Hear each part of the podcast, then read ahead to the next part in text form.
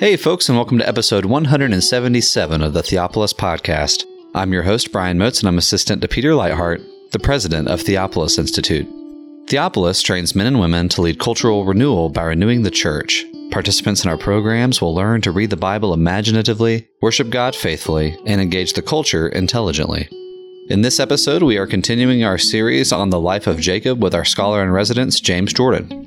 In this talk, titled Rejected by the Land of Promise, Jordan's going to be talking about Abraham and Isaac and some of the theology of famines in the land. He's also going to discuss the theme of changing places in Genesis.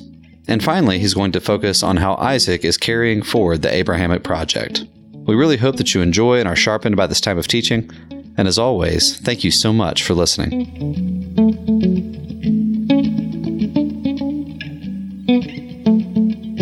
Chapter twenty-six, I think we'll probably spend the entire hour on the first verse and just look at it somewhat thematically. Genesis twenty-six, verse one, Seth. Now there was a famine in the land, aside from the former famine that had been in the days of Abraham, or as our Bible says, Abraham. So Yitzchak went down to Abimelech, king of the Philistines, to Gerar. There's a lot in here for us to talk about and to consider if you never have before. The first is, you know, if you read Genesis, and I know all of you have, and all of you have been in Bible studies on Genesis, you notice that there seem to be an awful lot of famines in the land. What is the problem here? What is this land called later on in the Bible? Yeah, a land that flows with milk and honey. How come there are all these famines in the land here in the days of Genesis? We don't read about famines in the land in the days of kings or judges. There are all kinds of other problems, but it doesn't say now there was a famine in the land, with one exception, and that's the Book of Ruth. And that was just really a famine in one place. In the house of bread, there was a famine, Bethlehem. So right away we know that Ruth is dealing with something fairly specific, thematically. But what is this? How come there are all these famines in the land in the book of Genesis? Well, let's consider it. And I'll tell you why. This is the most cursed place of land on the entire surface of the planet. And it stays cursed until Joshua. It's under a curse. And the patriarchs live here, but they're constantly being driven out. I don't know if you realize how much of Genesis takes place not in the land. Let's just survey it, and I'll show you how this land that's under a curse is itself in need of redemption and is constantly driving the patriarchs out. And we'll just make a survey. We go back to start with to chapter nine, verse twenty-five, where the curse is put. And you know this. Ham, the father of Canaan, seeks to expose his father's nakedness and sees the robe here in this story. And Shem and Japheth take the cloak or robe and they uphold it on their shoulders, very symbolic action of taking this robe on their two shoulders and walking backwards. They uphold their father's authority and cover their father's nakedness, thus refusing what Ham apparently is tempting them to do, which is to take the robe of authority for themselves. Well, Noah wakes up and he puts a curse on one of Ham's children. Verse twenty-five, he said, Damned be Canaan. There's a translation for you. Servant of servants may he be to his brothers. Now Ham had three other children about whom nothing is said. It's Canaan, the son of Ham, who apparently is, I mean, we just kind of have to read between the lines and say, God is fair, Noah is fair. If the curse goes from Ham to Canaan, it's because Canaan is the one son of Ham who is like his father Ham. And so just as Noah's son rebelled against him, so Canaan will be a rebellious people. And the Canaanites will continue to be in rebellion against God, and only a few of them will be saved. Of course, in the book of Joshua, there is one group, the Gibeonites, who are saved of the people of Canaan. And of course, in the days of Abraham, Abraham gets many converts among the Canaanites at that time, Eshcol and Mamre and these other guys. But that's before the iniquity of the Canaanites is full. But The Canaanites are under a curse, and the land that they live in then becomes a place where it's the general curse on the human race that comes with Adam has been intensified. And so we notice as we begin to come into this land that it just does not cooperate with the righteous. In chapter twelve, Yahweh says to Abraham, "Go forth and come into this land." So Abraham went, and he takes Lot with him, and they come, in verse five, to the land of Canaan. And when they came to the land of Canaan, they went to Shechem, to the Oak of Moreh, verse six. Now the Canaanite was then in the land. So we're very strongly emphasized here in Genesis twelve that this is the land of Canaan, where Canaan went. So it's called after his name. And the Canaanites, descendants of Canaan, are living in that place. This is Canaan's place. Now, based on what we've seen in Genesis, this is a place that's under a special curse. Damned be Canaan, Fox's translation says. So this is hell. This is under a curse. We're so used to seeing the Bible in shards and snatches and Sunday school leaflets and all, I don't think we realize this connection here. And when Abraham goes into this land of Canaan, we're supposed to already know this is a place that's under a special curse. And you can't isolate this from what's gone before. We've been told that Canaan, Canaanites, that's a cursed place. Abraham goes into that place. And he starts building altars. This translation says slaughter site, which is a nice rendering of the term. And maybe someday we'll talk about that too. But then he starts kind of mapping out this land of Canaan. This is interesting. I know I've mentioned it before, but it never hurts to mention it again. In verse six of chapter twelve, Avram passed through the land as far as the place of Shechem, the Oak of Moreh, or Oak of Revelation. So he goes to Shechem. In verse seven, he built an altar or slaughter site there. And then he goes to the mountain country east of Bethel, house of God, and he spread his tent toward the sea and Ai toward the east, and he built a slaughter site or altar to Yahweh. And then he goes on to the Negev. Now, what he's doing is he's kind of mapping out the land here and building altars in all of the significant places. Later on, when the land is conquered, they're going to go to Bethel and Ai. They're going to go to Shechem. These are all the significant central core places. And Abraham has this kind of proto-conquest of the land by putting altars there, in invading hell, invading the most cursed place on earth, and putting the witness of God right there in that place. But then in verse ten, there was a famine in the land. So I thought this was supposed to be a great place that God had promised to Abraham. As soon as he gets in there, there's a famine. So he has to go down to Egypt, and while he's there, Pharaoh attacks him. But God vindicates him, and he comes out with much spoil, and he comes up out of Egypt back into the land, heavily laden with livestock and silver and gold, and he goes back to Bethel and Ai and rebuilds the altar there. But then we read the land is still not cooperating. Verses five and six of chapter thirteen. Now also Lot, who had gone with Abram, had sheep and oxen and tents, and the land could not support them to settle together. For their property was so great they were not able to settle together. When you look at all the people who came out of Egypt later on into this land of milk and honey, and it was able to support them. But now, these are two sizable sheikdoms, I guess, and there are other people living there, but it's not supporting them. Now, there would have been better ways to work this out than for Lot to separate from Abraham. That's Lot's big mistake, the beginning of the whole series of big mistakes on Lot's part. But the land is not supporting them. It's not cooperating. It's trying to throw them off. It doesn't want them there. Then when we get to chapter fourteen, we find that in this land, as soon as Lot separates, then we get these promises.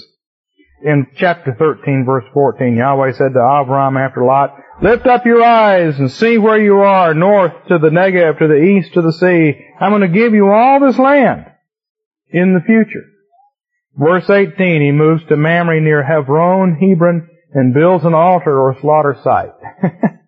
So another altar is built, another conquest is taking place in this most cursed of places, the land of Canaan. Well, now what happens? Well, there's this big war all over the place. Five kings against four kings. And they capture Lot and they take him away, and Abraham has to run out and get him. There's war and tribulation in the land. It's still a place where you wouldn't want to be here. The description here, we look at what's gone on in Yugoslavia for the last seven or eight years. You wouldn't want to be there. You wouldn't want to be there during the Croatian-Serbian War. You wouldn't want her to be there during the Slovenian-Serbian War. You wouldn't want to be there during the Bosnian conflict, and you wouldn't want to be there now in the Kosovo conflict.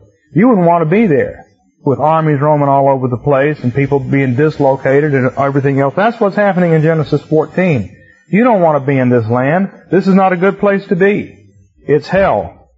Well, it turns out there's a guy named Melchizedek who is there, king of Shalem, we're told. So there are some good people there, and there is witness here in hell, but it's not where you want to be. But then in chapter fifteen, we have the first of a series of distinctive resurrection promises. After these events, after all the things we've seen so far, the land throws Abraham out into Egypt. He comes back. It won't cooperate with him and Lot. Lot separates from him. There's this war all over the place. It's obvious that the land doesn't want Abraham there, and God had told Abraham it was going to be his land. After these events, Yahweh's word came to Abram in a vision saying, "Be not afraid, Abram. I am a delivering shield to you. Your reward is exceeding great." And Abram said, "My Lord Yahweh, what would you give me? For I am going to be accursed. And the son domestic of my house is Damascan Eliezer." This means one born in his house, a homeborn slave, an adopted son. Son domestic is a good translation. An adopted son. I'm not going to really have a son. And Abraham said further, "Here, to me you've not given any seed. Here the son of my house must be my heir."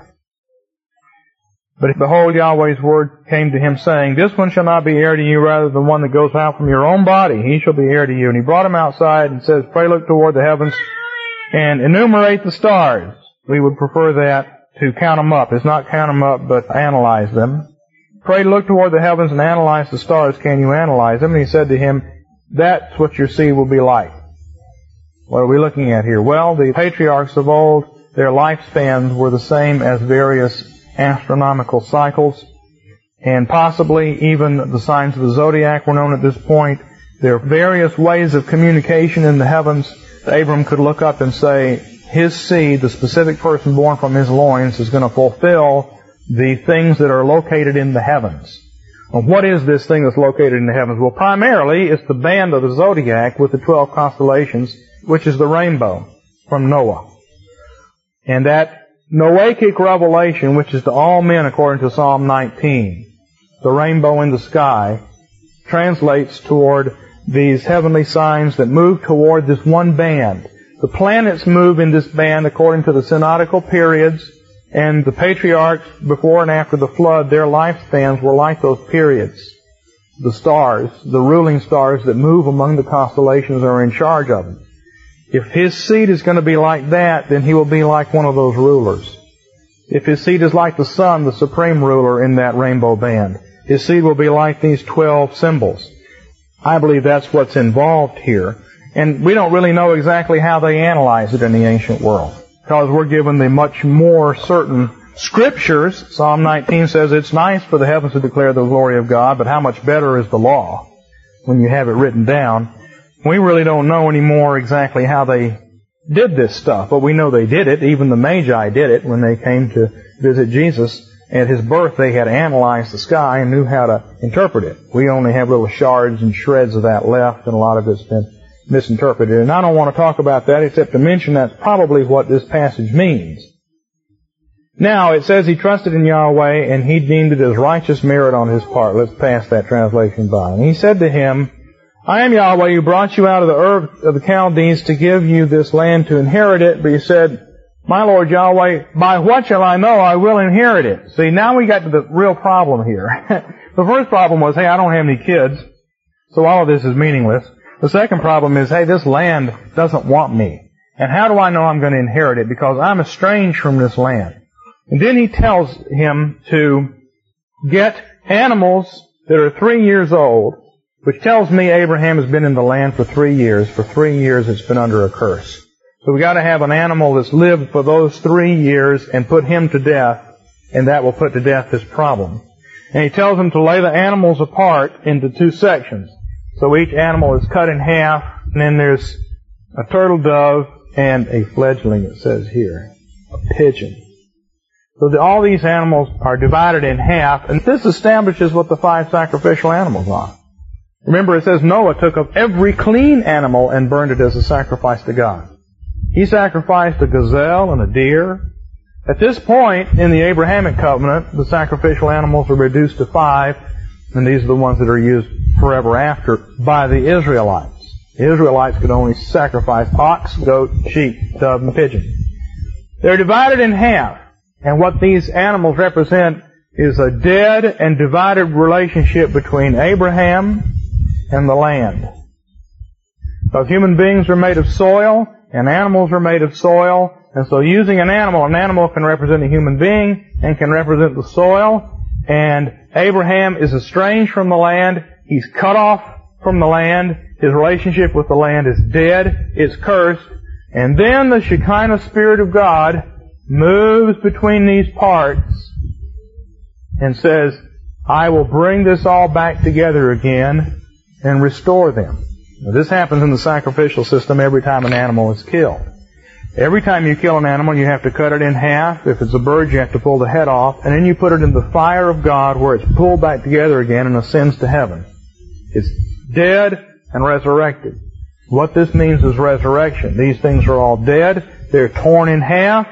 That's the curse. In fact, after they're torn in half, the birds come down to try to get them, but Abraham drives the birds away so that they won't be eaten before they can be resurrected. And God comes between them symbolically. They're brought back to life again. And now what he's saying to Abraham is, now you will be sealed to the land. It will be your land. It'll be one with you. And when you sin, the land will not do good. When you're righteous, the land will prosper, because you will be sealed and you'll be one with the land. As undoing what God said to Adam. To Adam, God said, cursed is the ground with reference to you. From now on, it won't cooperate with you. It'll throw thorns and thistles up in your face. You're estranged from the land. The land doesn't want you anymore. And we've already seen that. The problem in the land of Canaan is just intensified. The land of Canaan is the worst place for this, where the land doesn't want you because you're righteous. Now he says that's totally going to change four hundred years from now.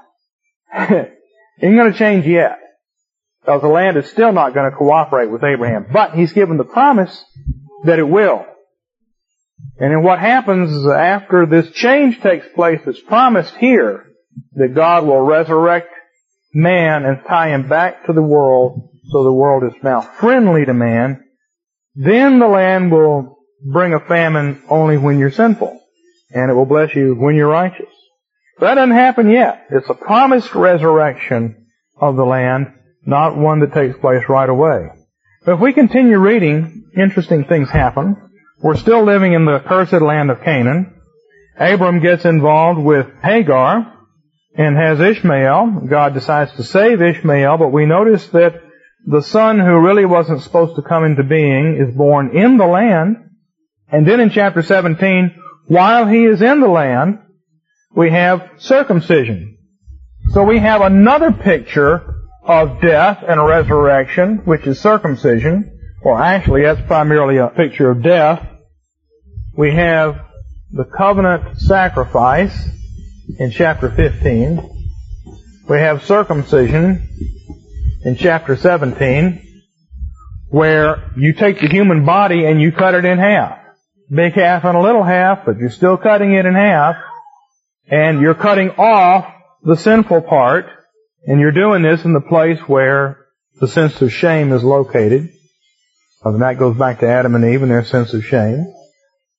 That's another picture of a death or cutting off that has to happen in order for Abraham to be tied to the land and to receive the promise. And as soon as that happens, another promise is given. You're going to have a son. I'm going to bless Ishmael, but you're also, you're going to have a son and live in the land. Well, then what happens? In chapter eighteen, God comes and promises the son's going to come next year. In chapter nineteen, Sodom and Gomorrah are destroyed, and the smoke rises like a furnace and fouls the land so bad that Abraham has to leave. Now, once again, Abraham is being driven out of the land.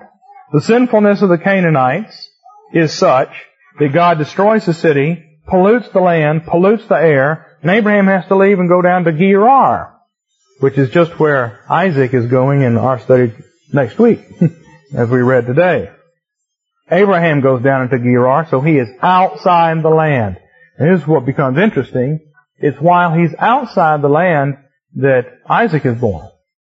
Ishmael is born inside the land, and he's sent out. Isaac is born outside the land and brought in. This changing place theme in Genesis is seen here. Remember, Esau and Jacob changed places. It's also seen here. There's a changing of place that takes place with Ishmael and Isaac. Isaac is born outside the land in Gentile territory in Gerar. And you see what's happening is, while Abraham is inside the land, he's experiencing all this tribulation and distress. He goes outside the land, and yeah, there's some tribulation and distress, but when he was outside the land in Egypt, what happened? Well, there was some distress, but then he got rich. Now he goes to Gerar, he goes outside the land, and there's a little bit of distress, but what happens? He has the son, and he gets all these gifts from Abimelech, and he prospers. As long as he's not in that damned, uh, cursed land of Canaan, he's doing great. I don't think I'd want to go back to Canaan. And Abraham really never does. He doesn't do it very much. He pretty much stays out of the land from here on. In chapter twenty-two, he makes a trip back into the land to sacrifice Isaac.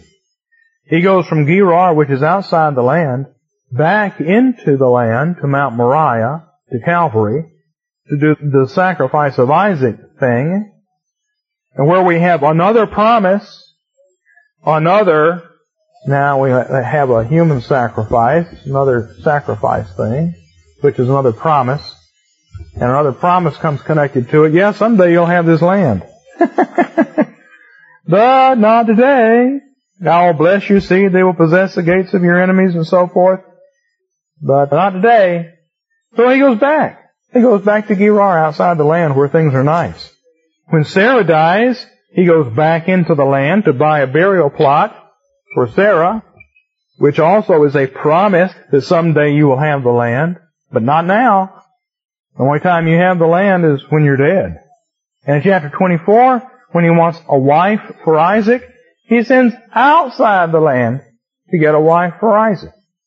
This land of promise is just that. It's a land that's under a curse that's promised in the future. It doesn't cooperate, and actually Abraham only lives in that land for a short time. For the first seventy-five years of his life, he's not there. He comes in, he spends about a year there, and he goes down to Egypt and comes back. Then about the time Isaac is born, when he's one hundred years old, he's in Gerar, and pretty much never goes back. So he's in the promised land for about twenty-three, twenty-four years, and that's it. Right at the center of his life. Then we come to Isaac.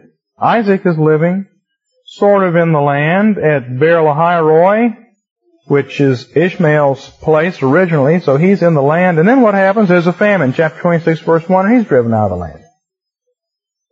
While he's outside the land, as we'll see next week, he gets real rich. He digs these wells, he's prospered, and it yields a hundredfold.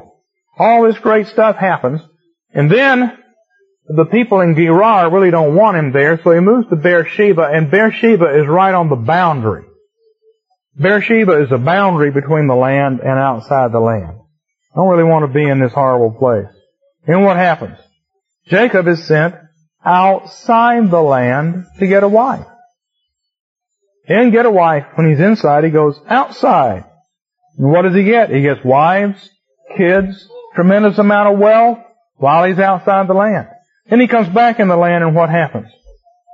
His sons massacre a bunch of people in Shechem.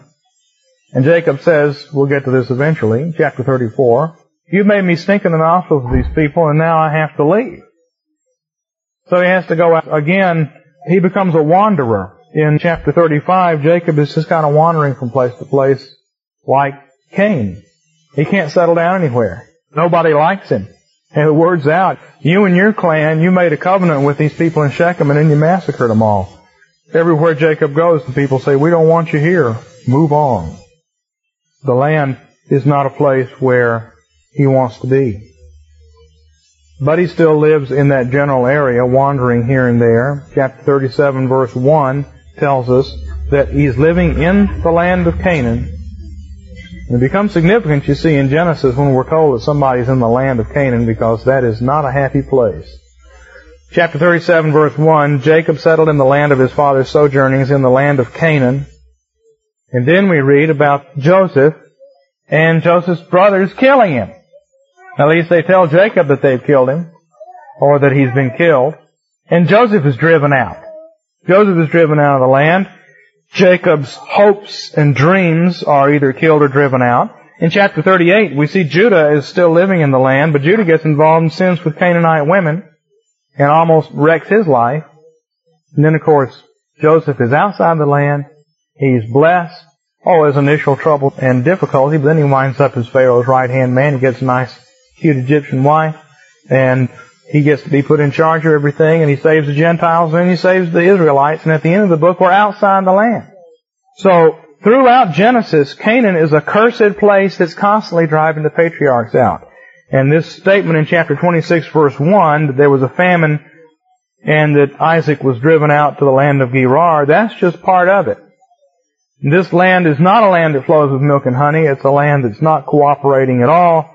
And it stays that way until the book of Joshua.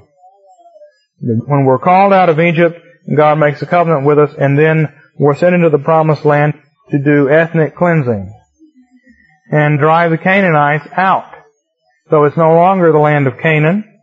And remember that after that happens, or at the climax of that event, they were supposed to stand on Mount Ebal and Mount Gerizim and read the covenant out loud and yell amen, so that the covenant is sounded out over the land.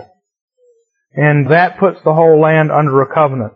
The resurrection of the land, which is prophesied in the events we've been looking at, takes place in Joshua with the cutting off of the Canaanites and the establishment of the covenant there. In fact, the first thing that happens in Joshua is the people circumcise themselves at Foreskin Hill to cut off their own iniquity. And that self-circumcision then is translated into the elimination of the Canaanites from the land. So that's all prophesied in Genesis, but it hadn't happened yet. And that, I hope, gives you some context for this theme of being driven out of the land that happens so often in Genesis. Maybe there's one other thing we can do here, since we're just kind of introducing this. Continuing in verse one of chapter twenty-six, it says, there was a famine in the land aside from the former famine, which there had been in the days of Avraham, Abraham. This passage, chapter twenty-six, all except the last two verses, which belong in chapter twenty-seven, has a big stress on Abraham. The word Abraham occurs eight times in this passage, and it only occurs fifteen times in the whole rest of Genesis twenty-seven to fifty. There's a big stress on Abraham here as Isaac goes into Gerar. There's a famine just like in the days of Abraham. God appears to him and says, I swore these things to Abraham. Abraham obeyed me. Implication that you should. He digs wells that Abraham had dug. The word Abraham keeps showing up, and of course we're not surprised at that. I mean, why wouldn't it? At the same time, it's not a name that occurs a whole lot of other places, and when you start to think about it and compare and contrast with the rest of Genesis, it seems to be significant. Why is Abraham stressed here? Well, I think there are a couple of reasons. One, Isaac, as the son of Abraham, is carrying forward the covenant that God made with Abraham and what it means. And second of all, Isaac as the son of Abraham is duplicating Abraham's experience, but with a difference.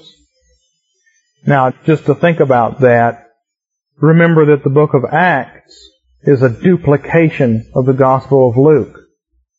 The things that happen in Acts have already happened in Luke, but with a difference. So that the things that happen to Jesus, Jesus comes, He does these things, and He goes on uh, preaching trips, and then He goes on, makes a journey to Jerusalem, and He's put on trial by three different courts, and He experiences the death and resurrection. Then the same thing happens to Paul. Paul has three preaching tours. Paul moves toward Jerusalem. Paul is put on trial by the same groups of people. Paul undergoes the death and resurrection in the sea, goes down to the sea and comes back out at the end of the book. But it's different. The master, the servant duplicates the experience of the master. Moses is driven out of Egypt. He spends forty years in the wilderness. Then he comes back and leads Israel out of Egypt, and they spend forty years in the wilderness. All of these things are patterns, and Isaac, as the son of Abraham, duplicates the experiences of Abraham, particularly in Gerar, and the way this passage is written to show us this, but with some significant differences that indicate forward motion in history. And so those contrasts between Abraham's experience and Isaac's experience are important. We can learn something from them. So let's look at the first thing I mentioned. One is that Isaac, as the son of Abraham, is carrying forward the Abrahamic project. First of all, in Gerar, as I mentioned, Abraham goes to Gerar in chapter twenty, and in chapter twenty-one, while he's in Gerar, he has a son. He has his son there in this foreign land. And the next thing that happens, we have the birth of the son. In chapter twenty-two, we have the sacrifice and resurrection of the son. And then we get a bride for the son. Of course, Isaac isn't really put to death. There's a substitute. But the theme is the same. What's being revealed typologically is the same. That Jesus is born, He sacrificed and resurrected. He gets a bride. Then we get to Isaac. If we just continue this through, Isaac starts to produce water for everybody in chapter twenty-six. And then he experiences prosperity. Now, I think that's in a sequence because of the way these passages are tied together. We're explicitly reminded, it's as if the passage said, look, start reading with Abraham's experience in Gerar and look at what happens. What happens? The son is born, he's killed and resurrected, he gets a bride, he starts to provide water, which is the Holy Spirit, Pentecost, and then there is prosperity that results to him, first to him and his people, and then the Gentiles come and join him. So that sequence of events is important, and is part of a larger sequence of events that we see if we take the contour of Genesis as a whole. Mark this for one point, this sequence of events. If we take a somewhat broader sweep, we notice that with Abraham, there's a big stress on altars. I showed you that as we were reading through. This translation says slaughter site, which is a literal translation of mizbeach, which means place where slaughter takes place, a religious sacrificial slaughter takes place. Altar is the English word for that, but altar has become so we don't know exactly what it means anymore. So that it helps to look at his translation here and see that that would have been the original idea. With Abraham, we get altars. With Isaac, this whole passage stresses wells. So we're moving from sacrifice to Pentecost. We're moving from a whole series of death and resurrection places to the outflow of water. That's stress in Isaac. There's a progression here, which prophesies typologically a progression that we find comes to its fullness in Jesus. Then if we look at Jacob, there's almost nothing about altars and almost nothing about wells. The stress with Jacob is he gets a bride. In fact, he gets a fourfold bride. And he gets Israel, all the tribes. That's set up then. With Joseph, who comes next, what's the stress? Any altars in the Joseph story? Nope. Any wells in the Joseph story? Nope. Joseph gets a bride and some sons, but what's the stress in the Joseph story? Well, dreams and prophecies, but I'm looking for something else. I'll just give it Gentiles. I think in terms of this progression, death and resurrection, the sending of the Holy Spirit, formation of Israel, gospel to the Gentiles. To the Jew first, and then to the Gentile, as the New Testament puts it. There's a progression there.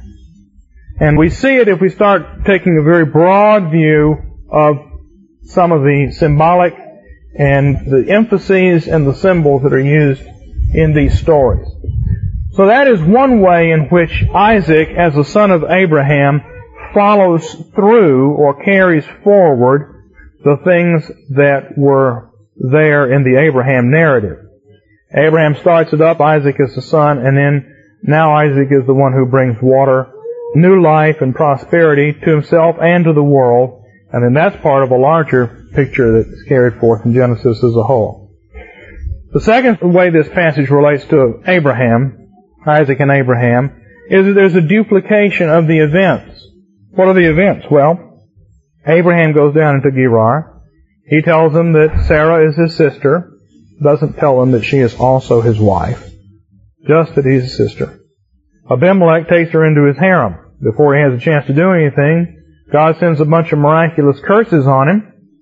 One in particular, none of the women in the place can get pregnant.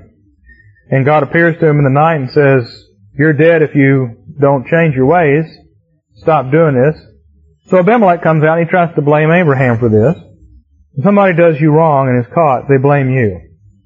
And that's what happens repeatedly in these stories. Abimelech tries to blame Abraham, but that doesn't work, and he showers Abraham with gifts, and Abraham dwells in the land, and then eventually Abimelech and his commander of his army, Phicol, come and they form a covenant with Abraham. Well, in chapter twenty-six here, pretty much exactly the same thing happens. Isaac is driven down by a famine into Gerar. He tells them that Rebekah is his sister, which is true. Doesn't tell them that she's his wife, which they don't really need to know. Abimelech doesn't do anything to him on this occasion, but when Abimelech finds out that Rebekah is Isaac's wife, he tries to blame Isaac for something that might have happened. He says, "Hey, one of the men might have raped her, and then it would have been your fault for bringing judgment on us." Well, that's an interesting charge. It's amazing how the commentators take his side in this. I'll point that out to you next week, maybe. Gordon Wenham says, "Oh yeah, it was all Isaac's fault if one of the men had raped his wife and brought judgment on these people." And I'm thinking, are you crazy or what? No, Abimelech tries to put the blame on him. He doesn't shower Isaac with any gifts, but Isaac does remain there and becomes very prosperous. And then Abimelech and Phicol come and want to make a covenant with him.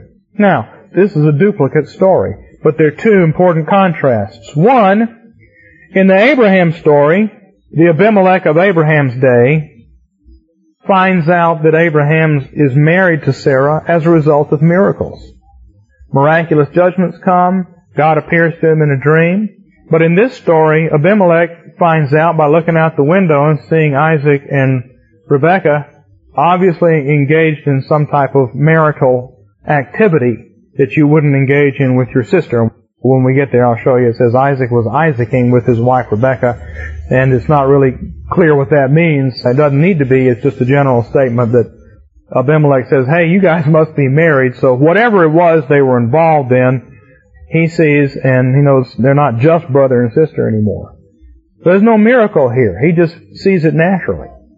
Then the blessings come to Abraham as gifts from Abimelech, but the blessings come to Isaac as a result of Isaac's work. He's not given anything. He digs these wells and he prospers. Now what we have is a movement from the miraculous to the ordinary, from the divine to the human, from childhood to maturity. When we're children, everything's provided for us. But when we grow up, we're supposed to provide for ourselves. If you look in the Bible as a whole, you'll find that in the early days of the Bible, God is doing all these miracles like the plagues on Egypt to get people out. Later on, as they grow up, He does fewer and fewer miracles because they're supposed to be mature enough to handle things themselves. Till you get to the end of the Old Testament, there aren't any miracles anymore. Same thing happens in the Book of Acts. Initially, there are all these fantastic miracles. Even if the shadow of an apostle falls on somebody, he's healed. By the end of the Book of Acts, Paul is sick. There's nothing he can do about it. The miracles have gone away because you've grown up. When you're a little baby, they take care of you. When you grow up, you take care of yourself. There's nothing unspiritual about that. It's a matter of maturity. And the story of Isaac, it's a generation later, and there's a movement toward maturity that's taken place here. Not that Isaac was as an individual more mature than Abraham. I think he wasn't, almost certainly. But that in terms of history and in terms of the typology and what's being revealed here, there's a movement that way. If you were an ancient Israelite and you read this, you're supposed to learn that from it. Don't expect God to rear back and do a bunch of miracles for you every time you're in a fix. Because as time goes along, you're supposed to learn more and be able to handle things more for yourself. Well, I think that's about it for today. The only other thing I was going to point out today is the word Abimelech here. This is the same name, Avimelech, means my father is a king. It's not a personal name, it's a throne name. The king of Gerar that Abraham interacted with was also called Abimelech, but that was way back many years earlier. It would have been a different man.